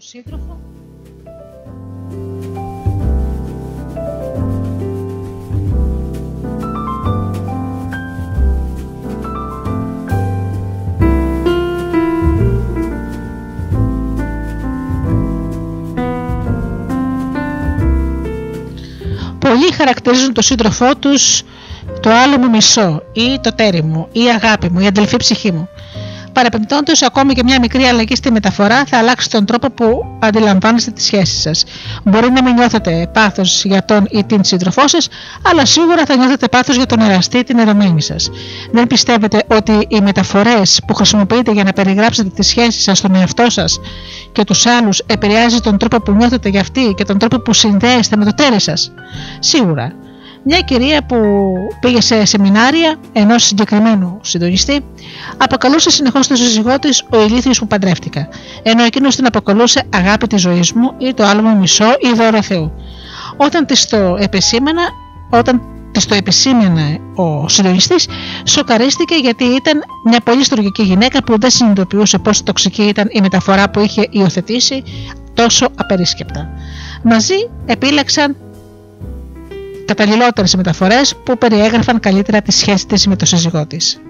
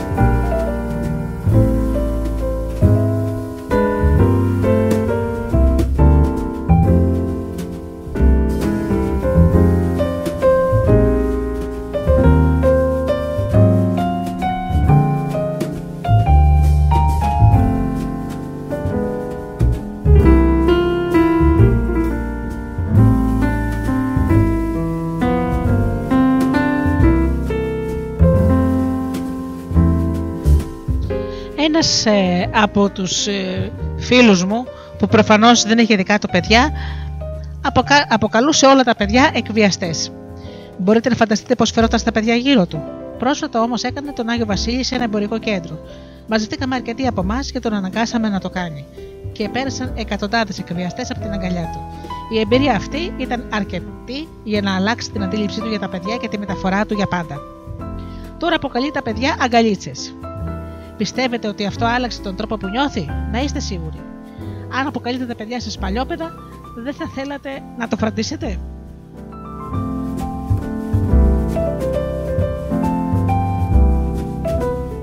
Σιγουρευτείτε ότι έχετε την κατάλληλη μεταφορά που στηρίζει τις σχέσεις σας με τα παιδιά σας, γιατί ακούν και μαθαίνουν από εσάς.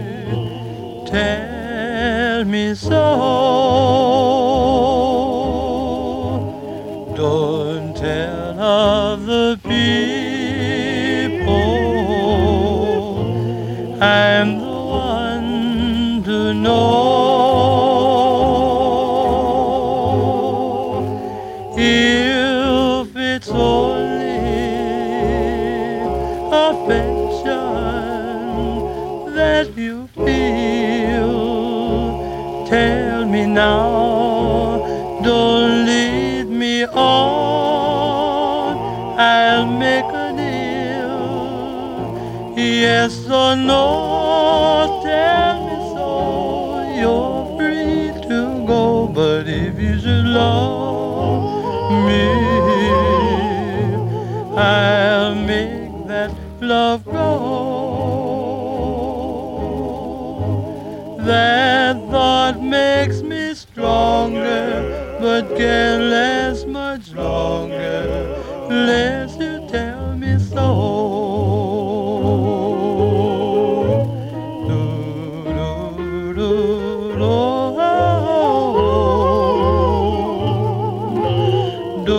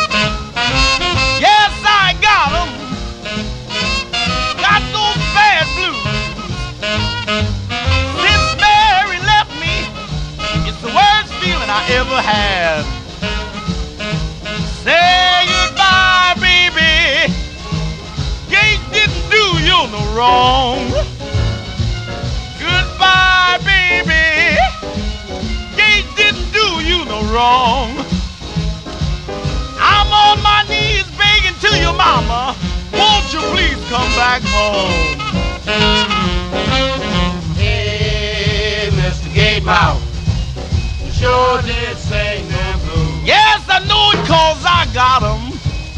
How do you know? Well, I got 'em. How do you know? Boys, I got 'em. How do you know? And I can't lose them. How do you know? Yes, I got 'em. How do you know? Cause my baby told me so. Cause my baby.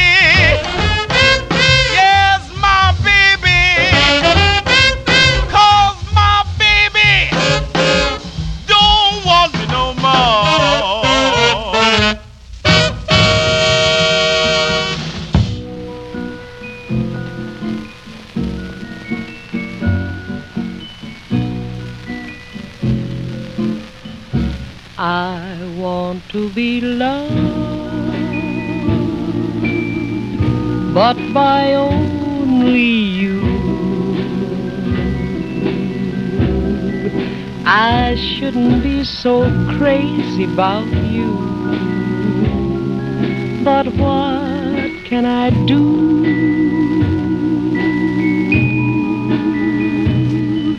This feeling has me sighing, my dreams you're magnifying, but they don't ever come true.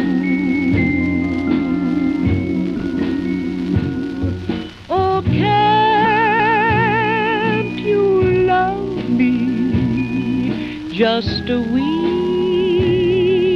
bit little, cause I want to be loved, but by only you. I want to be loved, I want to be loved, but by only you, but by only you. I shouldn't be so crazy about you, but what can I do? This feeling has me sighing, my dreams you're magnifying, but they don't ever come true. Oh, can't you love me just a wee bit little, cause I want to be loved, but by only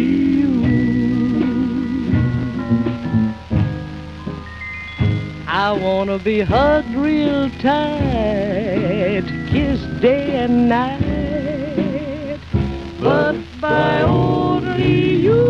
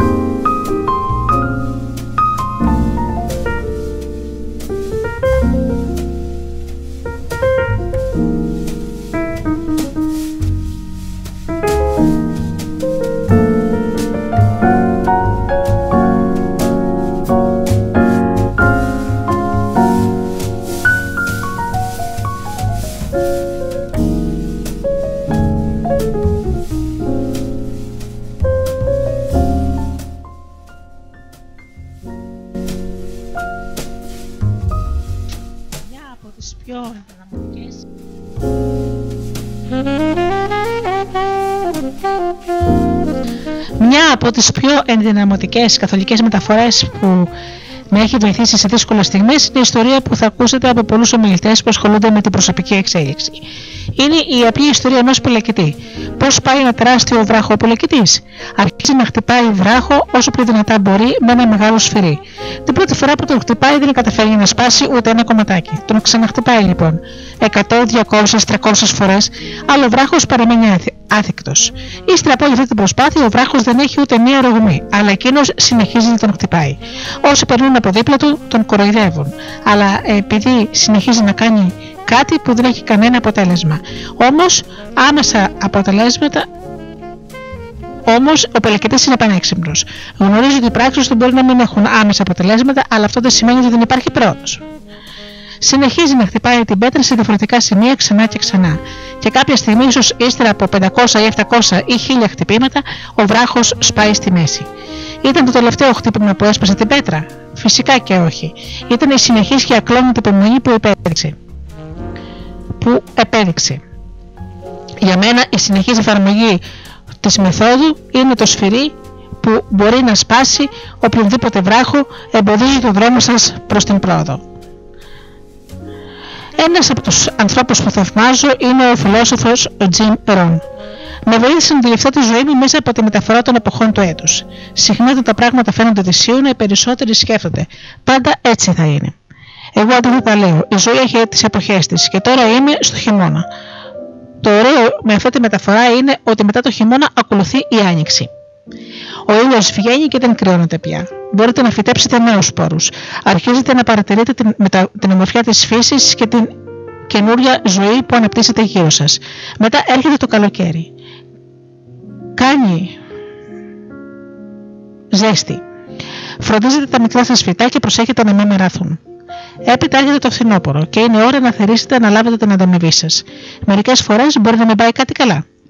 Ίσως να έπεσε χαλάζι και να καταστρέψετε τις σωδιές σας. Αν όμως έχετε εμπιστοσύνη στην αλλαγή των εποχών, γνωρίζετε ότι θα σας δοθούν και άλλες ευκαιρίες. Ένα σπουδαίο παράδειγμα της δύναμης που έχουν οι μεταφορές να μεταμορφώσουν τη ζωή είναι η περίπτωση ενός άντρα που είχε λάβει μέρος σε ένα σεμινάριο αυτοβοήθειας. Το παρατσούκι του ήταν μαέστρος. Σε σεμινάρια, ο συντονιστής ζητάει να διαλέξουν ένα παρατσούκλι που υποδεικνύει πως έχουν να συμπεριφέρονται οι άλλοι εκείνο το Σαββατοκύριακο. Ακόμη και αυτή η απλή άσκηση μπορεί να δημιουργήσει ενδιαφέρουσες αλλαγές στους ανθρώπους, καθώς αρχίζουν να προσαρμόζονται στη νέα τους ετικέτα. Πόσο διαφορετικά πιστεύετε ότι θα φερόσασταν αν το όνομά σας ήταν Κεραυνός, Αγάπη, Χορευτής ή Μάγος? Ο μέστρος λοιπόν ήταν ένας υπέροχος άνθρωπος που είχε σχεδόν 70 περιτά κιλά.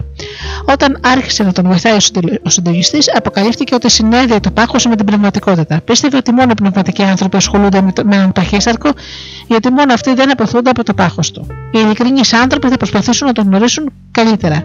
Ενώ οι ρηχοί μη πνευματικοί άνθρωποι θα αποθούνται τόσο πολύ που δεν θα χρειαστεί ποτέ να έχει οποιαδήποτε σχέση μαζί τους. Το ξέρω ότι δεν ακούγεται λογικό, έλεγε λοιπόν, αλλά για μένα το πάχος δηλώνει ότι κάποιος είναι πνευματικός άνθρωπος. Άλλωστε, σκεφτείτε πόσοι χοντροί γκουρού υπάρχουν στον κόσμο. Πιστεύω ότι ο Θεός αγαπάει τους χοντρούς, έλεγε. Εγώ πιστεύω ότι ο Θεός αγαπάει τους αγαπάει όλους, αλλά τους χοντρούς τους σουφλίζει και τους ψήνει πάνω από τη φωτιά της κόλασης. Πρέπει να βλέπετε το πρόσωπό του. Φυσικά δεν πιστεύω κάτι τέτοιο, αλλά ήταν μια πολύ αποτελεσματική διακοπή του μοτίβου που δημιούργησε μια πολύ έντονη εικόνα στο μυαλό του. Έπειτα τον ρώτησε: «Τι είναι το σώμα σου?» Εκείνος απάντησε: «Τίποτα δεν είναι, απλά ένα δοχείο». «Ναι, αλλά είναι ποιοτικό δοχείο?» τον ρώτησε. Και εκείνος απάντησε: «Δεν έχει σημασία αν είναι ποιοτικό, τη δουλειά του κάνει». Ήταν εμφανές ότι έπρεπε να αλλάξει μεταφορά. Διέθετε ήδη μεγάλη πνευματική ομορφιά και έτσι τον βοήθησε να υιοθετήσει μια νέα μεταφορά που συμφωνούσε με τις πεποιθήσεις του. Τον ρώτησε πώς θα φερόταν στο σώμα του αν συνειδητοποιούσε ότι δεν ήταν απλά το δοχείο της ψυχής αλλά ο νόος της. Τότε έγνεψε καταφατικά και φάνηκε ότι υιοθέτησε αυτή την πεποίθηση για το σώμα του. Με αυτή την απλή αλλαγή στην αντίληψή του έκανε όλες τις απαραίτητες αλλαγές στους ασυνείδητους κανόνες που είχε σχετικά με τη διατροφή του και τον τρόπο με τον οποίο αντιμετώπιζε το σώμα του. Μια καθολική μεταφορά άλλαξε όλα όσα σκεφτόταν για το σώμα του. Εσείς δεν θα φροντίζετε με ευλάβεια ένα ναό, θα τον γεμίζετε με λιπαρά φαγητά, Ο νέος σεβασμός που υπόκτησε για το σώμα του μεταμόρφωσε πραγματικά τον μαέστρο. 6 μήνες μετά το σεμινάριο είχε ήδη χάσει σχεδόν 60 κιλά, επειδή υιοθέτησε αυτή τη μεταφορά και ζει σύμφωνα με αυτήν. Έγινε η συνήθις μεταφορά του που διαμορφώνει τη σκέψη για τις πράξεις του. Όταν πηγαίνει πλέον για ψώνια στο σούπερ μάρκετ, ρωτάει τον εαυτό του: τι θα βάλω μέσα στο νόμο μου? Αν τύχει να περάσει από τους διαδρόμους του σούπερ μάρκετ με τα λιπαρά τρόφιμα που έτρωγε παλιά, φαντάζεται το σώμα του να ψήνεται πάνω από τη φωτιά της κόλασης και φεύγει όσο το δυνατόν πιο γρήγορα από αυτό το διάδρομο. Ο μέστρος συνήθιζε να ακούει μουσική τόσο δυνατά που όλοι γύρω του ανησυχούσαν ότι θα κατέστρεφαν τα τύμπανά του. Τώρα δεν ακούει καν το ίδιο είδος μουσικής, γιατί όπως λέει θέλει να φροντίσει τον ναό του. Καταλαβαίνετε λοιπόν την εκπληκτική δύναμη που έχουν οι καθολικές μεταφορές να αλλάζουν ταυτόχρονα σχεδόν όλες τις πλευρές της ζωής σας.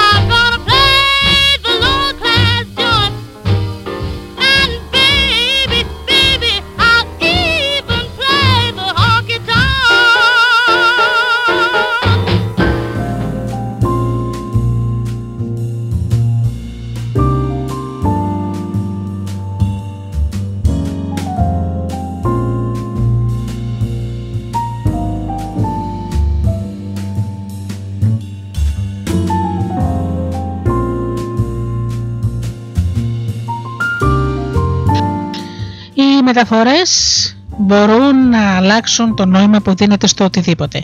Το τι συνδέεται με τον πόνο ή την ευχαρίστηση, ενώ μπορούν να μεταμορφώσουν τη ζωή σας τόσο αποτελεσματικά όσο μεταμορφώνουν τη γλώσσα που χρησιμοποιείτε. Επιλέξτε τις μεταφορές σας προσεκτικά και με σκέψη, ώστε να εμπλουτίσουν και να βελτιώσουν τόσο τη δική σας ζωή, όσο και τη ζωή των ανθρώπων για τους οποίους νοιάζεστε.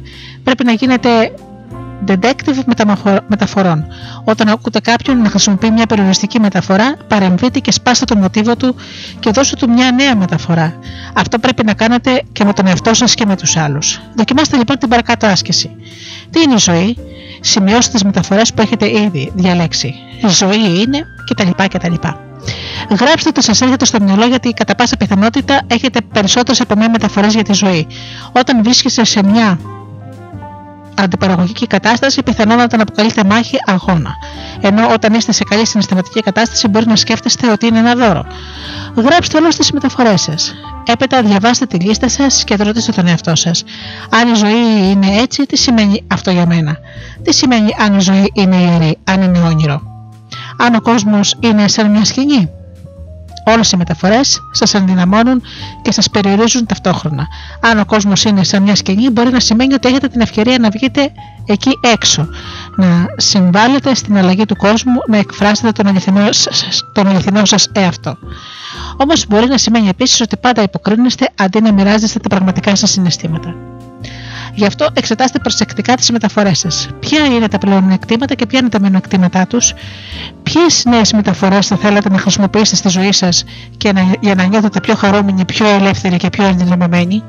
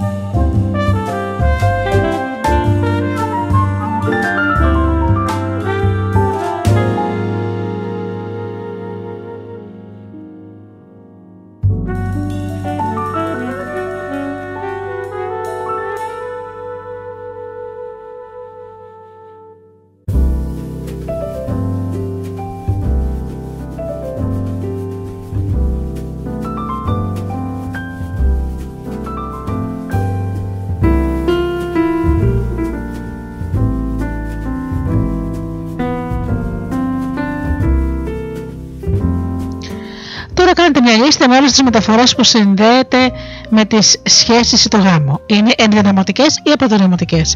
Να θυμάστε ότι η επίγνωση των μεταφορών σας αρκεί να τις μεταλλάξετε, γιατί στο μυαλό σας αρχίζει να σκέφτεται «αυτό δεν ισχύει, είναι γελίο». Έτσι μπορείτε εύκολα να υιοθετήσετε μια νέα μεταφορά. Η ομορφιά αυτής της μεθόδου έγκυται στην απλότητά της.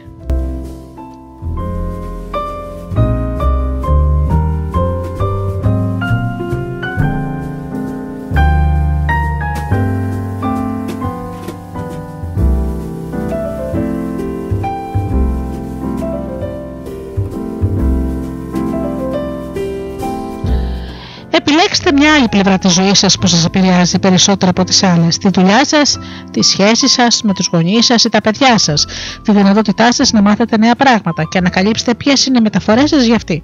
Σημειώστε τις μεταφορές σας και σκεφτείτε τον αντίκτυπο που έχουν. Γράψτε. Η μάθηση είναι παιχνίδι. Αν θεωρείτε το διάβασμα αγκαρία, τότε μπορείτε να φανταστείτε τον πόνο που προκαλείται στον εαυτό σας. Αυτή η μεταφορά θα είναι καλό να αλλάξει τώρα αμέσως. Σκεφτείτε τις θετικές και αρνητικές συνέπειες κάθε μεταφοράς. Η διερεύνησή τους μπορεί να δημιουργήσει νέες επιλογές στη ζωή σας. Δημιουργήστε νέες και πιο δυναμωτικές μεταφορές για κάθε μια από τις πλευρές της ζωής σας. Αποφασίστε πως από εδώ και πέρα θα σκέφτεστε τη ζωή τουλάχιστον με 4 ή 5 νέους τρόπους για αρχή. Η ζωή δεν είναι αγώνας, δεν είναι ούτε τεστ. Η ζωή είναι ένα παιχνίδι. Ένας χορός, είναι ιερή, είναι δώρο, είναι ένα πικνίκ. Επιλέξτε ό,τι σας προκαλεί εντονότερη συναισθηματική φόρτιση.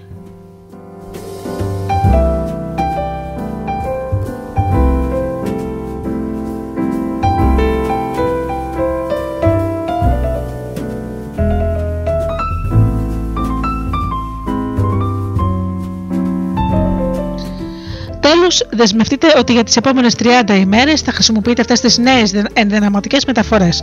Σας προκαλώ λοιπόν να αφήσετε τη λάμψη των νέων μεταφορών να σας ανεβάσει και να σας κάνει να νιώσετε ότι πετάτε στα ουράνια, μέχρι να φτάσετε στον 7ο ουρανό. Από την κορυφή του κόσμου κοιτάζετε από ψηλά το τέλμα των οικονομικών προβλημάτων και πετάτε από τη χαρά σας, γνωρίζοντας ότι η ευτυχία που νιώθετε αυτή τη στιγμή είναι μόνο η κορυφή του παγόβουνου.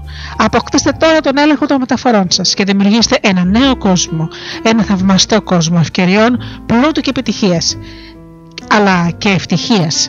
Μόλις τελειοποιήσετε την τέχνη της δημιουργίας μεταφορών, του λεξιλογίου μεταλλαγής και των ενδυναματικών ερωτήσεων, θα είστε έτοιμοι να βιώσετε τα 10 συναισθήματα δύναμης.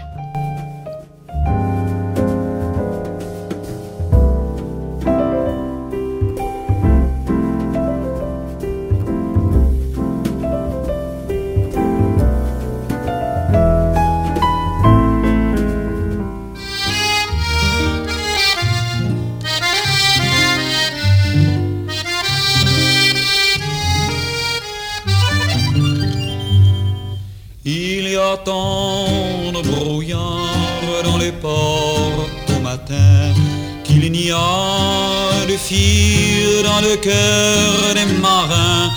Il y a tant de nuages qui voyagent là-haut qu'il n'y a d'oiseaux.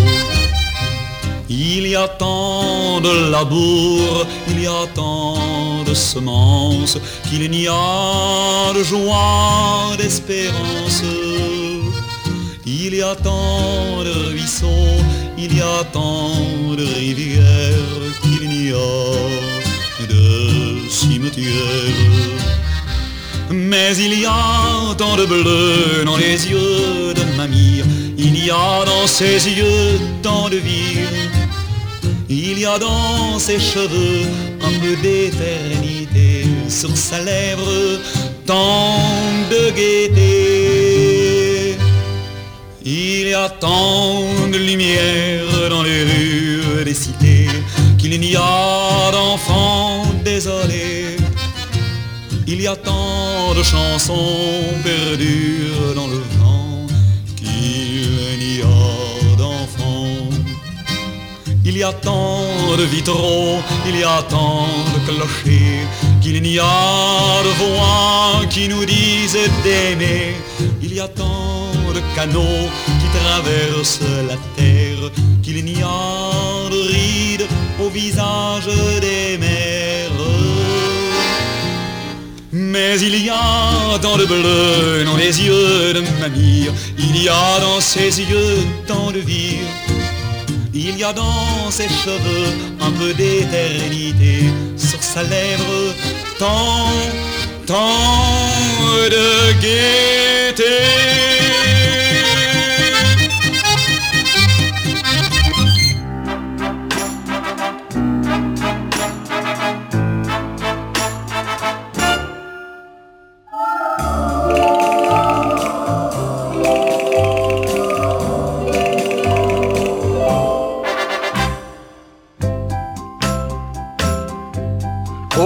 Kadi, Kadi, je revois souvent ce petit coin discret dans ce vieux restaurant. L'air frais de la mer, les rumeurs du port dispensaient à la nuit de charme encore. Je t'aimais Cathy, je t'aimais déjà, mais tous les mots d'amour restaient au fond de moi. Par délicatesse Cathy, pour un premier soir, parce que je pensais qu'on pourrait se revoir. Maintenant Cathy, que je suis parti vers d'autres horizons, si loin de ton pays. Je puis te le dire, Cathy, même le gai soleil de mon midi n'a pas chassé ton nom si doux des fonds de mon esprit.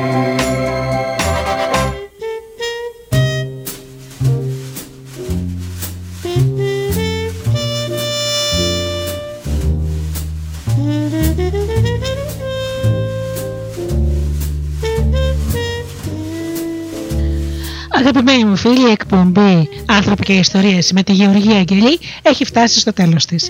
Σας ευχαριστώ θερμά που μου κάνατε παρέα αυτές τις 2 ώρες εδώ στο αγαπημένο μας Studio Delta. Σας προσκαλώ στην επόμενη εκπομπή «Άνθρωποι και Ιστορίες» την άλλη Παρασκευή στις 8 το βράδυ όπως πάντα. Μέχρι τότε εύχομαι να είσαστε καλά, να περνάτε καλά και αγαπήστε τον άνθρωπο που βλέπετε κάθε μέρα στον καθρέφτη. Καλό σας βράδυ.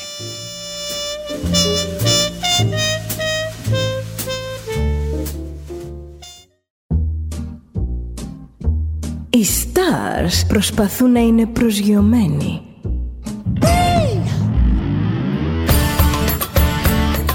Ένα στάρ είναι συνέχεια στον αέρα. Studio Delta. Ζεις μαζί του.